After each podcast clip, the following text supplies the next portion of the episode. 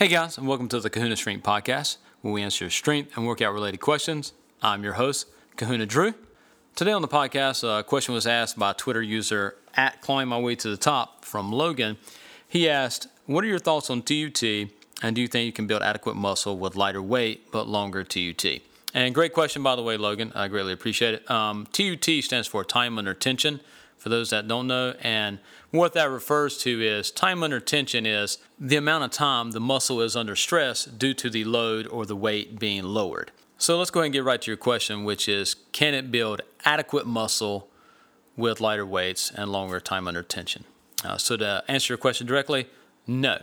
I don't think it can build adequate muscle. I think it can build adaptive muscle. Something that's one reason why, uh, if you ever look, German volume training, which was popularized again by Charles Poliquin, and it is a great program. He says you can run it for I think it's what a couple of months at a time, but the reason being is your your muscles will adapt to that. The whole lowering the weight or longer time under tension is hitting a different muscle fiber. We don't want to get into that too much, I don't think right now, but uh, you'll build up some sort of endurance with that. You, of course, will build muscle because there's a metabolic stress on your muscle, which is conducive to building bigger muscles and, and helping you get bigger.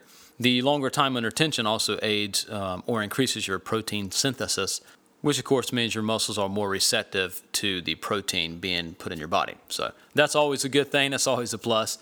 However, you can build a bigger muscle by using moderate to heavier weight, uh, which was actually how it was originally brought up by Mike Mentzer.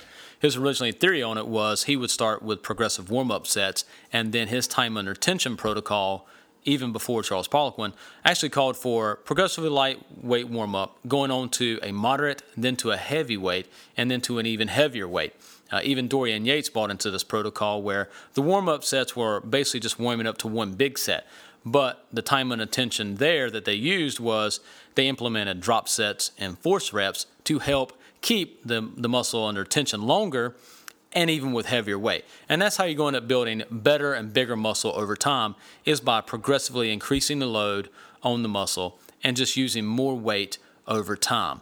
So I hope that answers your question, Logan. Thanks again for your questions, guys. Uh, make sure you reach out to us on Twitter at kahuna underscore strength. You can also find us online at www.kahunastrength.com. And thanks again, guys, for your questions. Remember, you are the power of an island.